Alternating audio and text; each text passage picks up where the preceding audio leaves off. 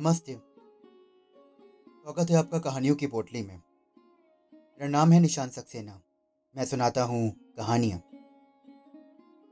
ये सुनते हैं आज इसमत चुगताई जी की लिखी कहानी, मुगल बच्चा। वो मरते मर गया, मगर मुगलिया शहनशाहत की जिद को बरकरार रखा।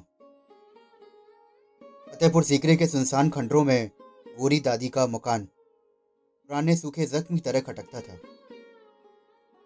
गया। ईट का दो मंजिला घुटा घुटा सा मकान। एक मार खाए रूटे हुए बच्चे की तरह लगता था। देखकर ऐसा मालूम होता था वक्त का भूचाल उसकी डिडाई से आजिज आकर आगे बढ़ गया और शाही शानो शौकत पर टूट पड़ा। पूरी दादी सफ़ेद झक चांदनी बिछे तख्त पर सफ़ेद बेदाग कपड़ों में। एक संग मरमर का मकबरा मालूम होती थी। सफ़ेद ढेरों बाल। एक खून की सफ़ेद धोई हुई मलमल जैसी जिल्द। हल्की गिरंजी आँखों, जिन पर सफेदी रेंग आई थी। पहली नज़र में सफ़ेद लगती थी। उन्हें देखकर आँखें चकाचौंध हो जाती थी। जैसे बसी हुई चांदनी का गुबार उनके गर्ग, गर्द मुअल्लक पे हो। ना जाने कब से जिए जा रही थी। लोग उनकी उम्र सौ से ऊपर बताते थे। खुली गुमसुम बेनूर आँखों से वो इतने साल क्या देखती रही थी, क्या सोचती थी, कैसे जीती रही थी। बारह तेरह बरस की उम्र में वो मेरी अम्मा के चचा दादा से ब्याह तो गई थी, मगर उन्होंने दुल्हन का घूंघट भी ना उठाया। कुमारेपन की एक सदी उन्हें इन्हीं खंडरों में बताई, बिताई थी। इतनी गोरी व सफ़ेद थी उतनी ही उनका दूल्हा स्याह भट्ट था। ने काले के उनके आगे चिराग बुझे गोरी भी बुझकर धुआँ देती रही। सारे शाम खाना खाकर झोलियों में सूखा मेवा भरकर हम बच्चे लिहाफों में दुबक कर बैठ जाते। और पुरानी ज़िंदगी की वरक गर्दानी शुरू हो जाती बार बार सुनकर भी जी ना भरता। अदबदा कर गोरी भी और काले मियाँ की कहानी दोहराई जाती। बेचारे की अकल पर पत्थर पड़ गए थे कि इतनी गोरी दुल्हन का घूंघट भी ना उठाया। अम्मा साल के साल पूरा लाओ लश्कर लेकर मैके पर धावा बोल देती। बच्चों की ईद हो जाती फतेहपुर सीकरी के पुर असरार शाही खंडरों में आग मिचौली खेलते खेलते जब शाम पड़ जाती तो खोई खोई सुरमई फिजा से डर लगने लगता। हर कोने से साइल लपकते। दिल दिख धक धक करने लगते। काले मियाँ आ गए। हम एक दूसरे को डराते। गिरते पड़ते भागते और कगिया ईट के दो मंजिल मकान की आगोश में दुबक जाते। मियाँ हर अंधेरे कोने में भूत की तरह छुपे महसूस होते। बहुत से बच्चे मरने के बाद हज़रत चलीम चिश्ती की दरगाह पर माथा रगड़ा। तब गोरी बी का मुँह देखना नसीब हुआ। माँ बाप की आँखों की ठंडक गोरी भी बड़ी जिद्दी थी। बात बात पर अटियवायाटी हटवाती। भूख हड़ताल कर देती हो तो घर में खाना पकता। कोई मुँह ना झुंझलाता जू का तू उठवा कर मस्जिद में भिजवा दिया जाता। गोरी भी ना खाती तो अम्मा बाबा कैसे निकला निवाला तोड़ते। बात इतनी सी थी कि जब मंगनी हुई तो लोगों ने मज़ाक में छीटे किए। गोरी दुल्हन काला दूल्हा। अगर मुगल बच्चे मज़ाक के आदि नहीं होते। सोलह सत्रह बरस के काले मियाँ अंदर ही अंदर घुटे रहे। चलकर मरुंडा होते रहे।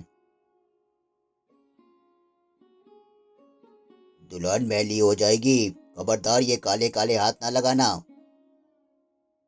बड़े नाजो की पाली है तुम्हारी। तो परिचाई पड़े तो काली हो जाएगी।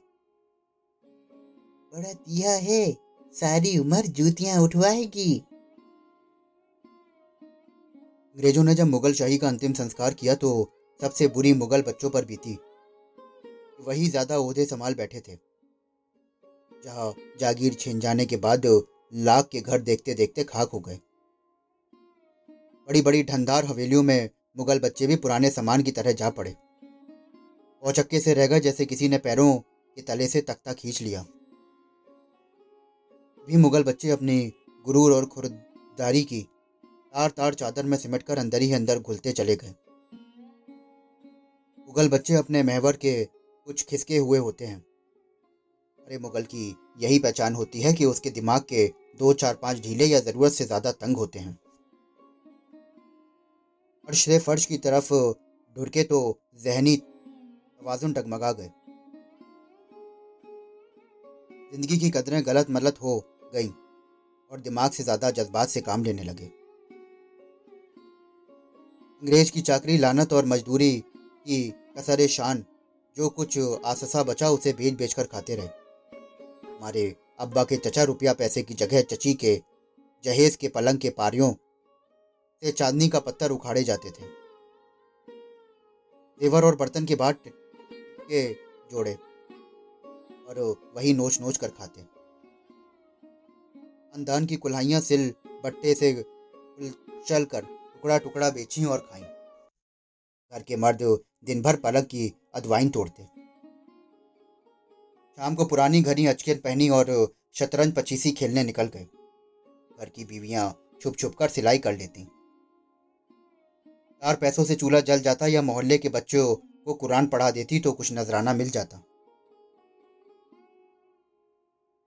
अले मियाँ ने दोस्तों के छेड़खानी को जी का गाँव बना लिया। जैसे मौत की घड़ी नहीं टलती वैसे ही बाप और माँ की तय की हुई शादी न टली।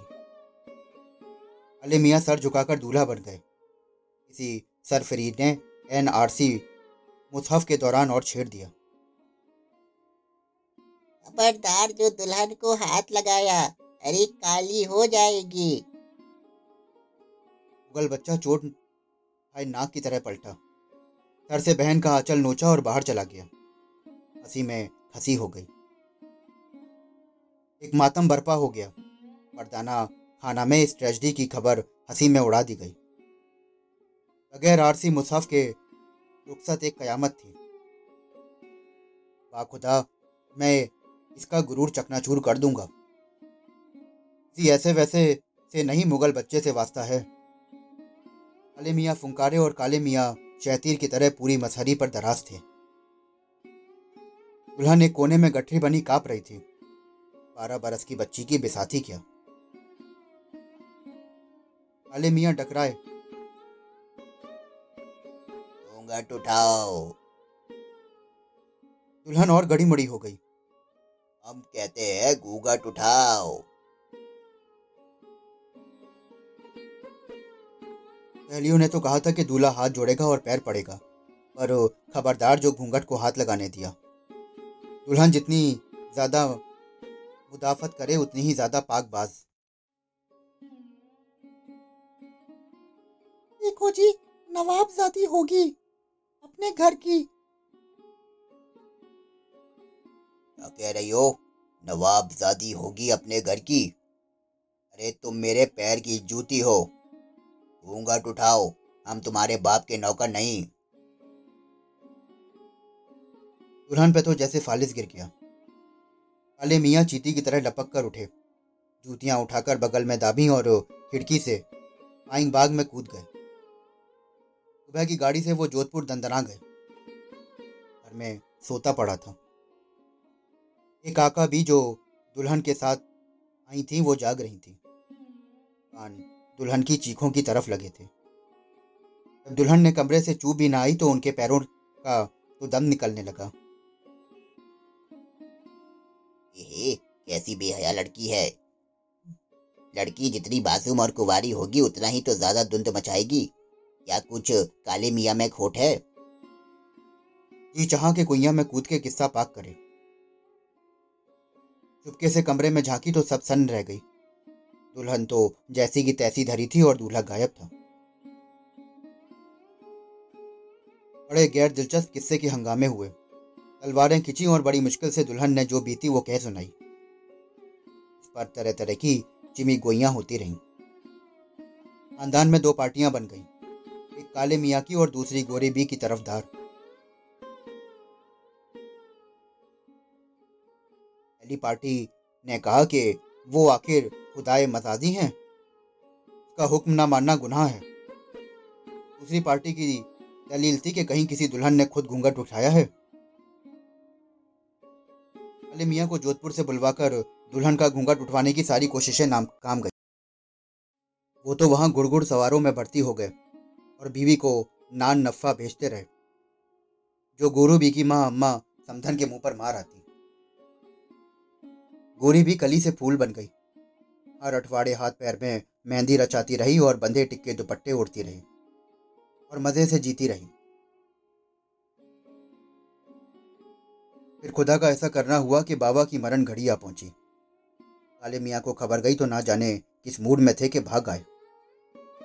बाबा मौत का हाथ झटक कर उठे बैठे। काले मियाँ को तलब किया गया कि दुल्हन का घूंघट उठाने की बारूकियों पर मिसकोट हुई।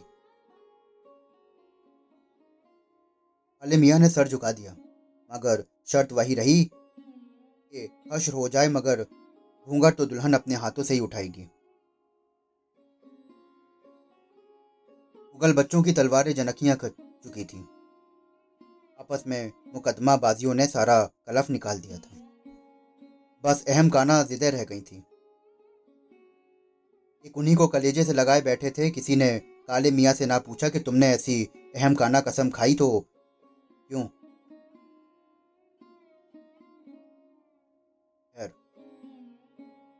साहब गोरी भी फिर दुल्हन बनाई गई। कागिया, ईट वाला मकान, फिर फूलों और शमाम तुन मंबल की खुशबू से महक उठा। अम्मा ने समझाया कि तुम उसको मनकूहा की बेटी जानो। घूंघट उठाने में कोई ऐब नहीं। उसकी जिद पूरी कर दो, मुगल बच्चा की आन रह जाएगी। तुम्हारी दुनिया सवर जाएगी और गोदी में फूल बरसेंगे। अल्लाह रसूल का हुक्म पूरा होगा। पूरी भी सर झुकाए सुनती रही। अच्छी कली सात साल में नौ खेज कयामत बन चुकी थी। उस नौर जवानी का ऐसा तूफ़ान था जो जिस्म से फूटा निकलता था। औरत काले मियाँ की सबसे बड़ी कमज़ोरी थी। सारे हवास इसी एक नुक्ते पर मरकूज थे। अगर उनकी कसम ने एक ऐसी मेघदार आहानी गोले की तरह उनके हलक में फंसी हुई थी।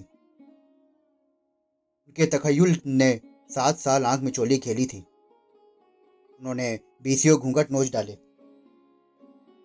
रौंडेबाजी बटेरबाजी, कबूतरबाजी, गरज कोई बाजी ना छोड़ी। अगर गोरी भी के घूंघट को, की चोट, दिल में पंजे गाड़ी रही। जो साथ साथ सहलाने के बाद जख्म बन चुकी थी। पर उन्हें यकीन था कि उनकी कसम पूरी होगी। गोरी भाई भी ऐसी अकल की कोरी नहीं के जीने का ये आखिरी मौका भी गंवा दें। दो उंगलियों से हल्का फुल्का अचल ही तो सरकारा है। कोई पहाड़ तो नहीं ढोने। अले मियाँ ने बड़ी लहाजत से कहना चाहा घूंघट उठाओ। अगर मुगली दबदबा गालिब आ गया। पूरी बेगम गुरून में तमतमाई सन्नाटे में बैठी रही। आखिर बार हुक्म देता हो घूंघट उठा दो, वरना इसी तरह पड़ी पड़ी सड़ जाओगी अब जो गया फिर ना आऊँगा। मारे गुस्से की गोरी भी लाल भभूका हो गई। आज उनके सुलगते रुखसार से एक शोला लपकता और वो मनहूस घूंघट खाक स्तर हो जाता। इस कमरे में खड़े काले मियाँ पौड़ियाले सांप की तरह झूमते रहे। फिर जूते बगल में दबाए और पाइंग बाग में उतर गए। अब वो पाइंग बाग कहाँ? उधर पिछवाड़े लकड़ियों की टाल लग गई थी। बस दो जामुन के पेड़ रह गए थे और एक जागूदरी बदेलो। पेले चंबोली के रोशे गुलाबों के झुंड शहतूत और अनार के दरख्त कप के लुट पुट चुके थे। के जो काले मियाँ गए तो गायब ही हो गए। परसों उनका कोई सुराग ना मिला। माँ बाप रो रो के अंधे हो गए और वो ना जाने किन जंगलों की खाक छानते फिरे। फिर कान खाओ में उनका सुराग मिलता। कभी किसी मंदिर की सीढ़ियों पर पड़े मिलते तो कभी कहीं और। पूरी बी के सुनहरे बालों में चांदी घुल गई। मौत की झाड़ू काम करती रही और आसपास की जमीनें, मकान, कोड़ियों के मूल बिकते गए। कुछ पुराने लोग ज़बरदस्ती डट गए। जड़े कसाई, आन बसे और पुराने महल ढहकर नई दुनिया की बुनियाद पड़ने लगी। परचून की दुकान, डिस्पेंसरी, एक मर घुलासा जनरल स्टोर भी उगाया। जहाँ एल्युमिनियम की पतीलियाँ और लिप्टन चाय की पुड़ियों के हार लटकने लगे। एक मफलूज मिट्टी की दौलत रिस कर बिखर रही थी, चाँद मोहतात उंगलियाँ समेटने में लगी थी। जो कल तक अदवाइन पर बैठते थे झुक झुक कर सलाम करते थे, आज उनके संग उठना बैठना कसर शान समझने लगे।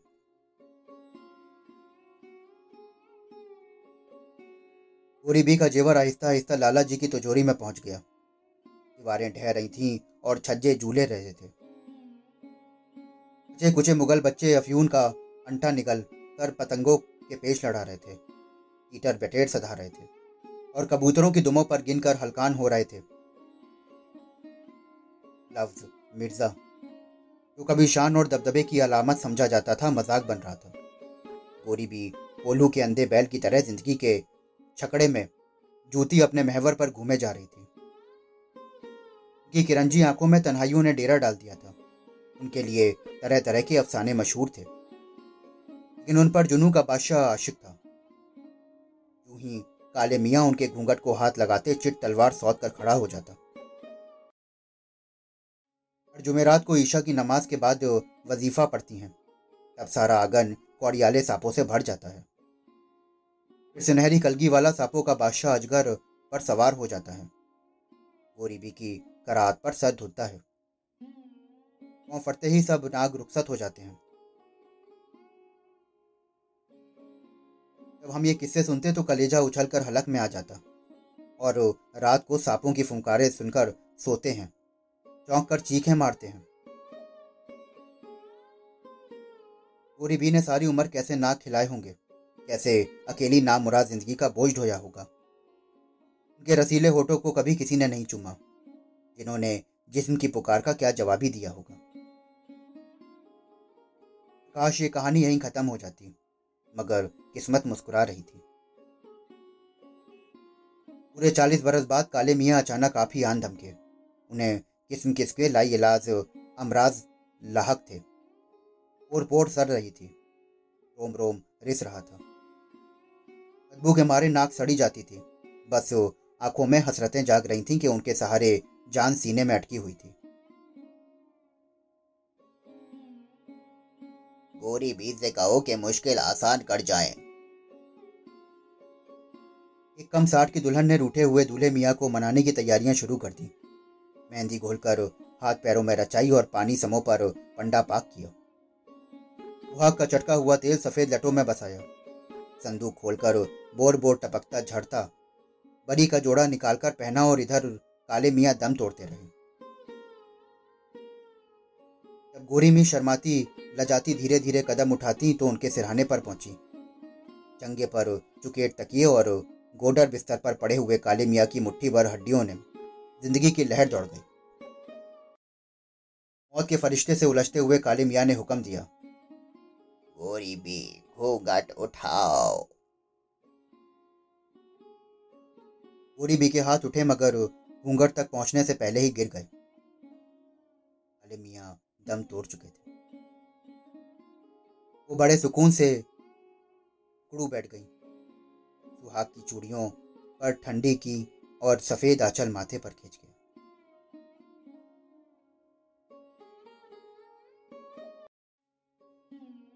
दोस्तों, अभी आप सुन रहे थे मेरे साथ इसमत चुगताई जी की लिखी कहानी मुगल बच्चा।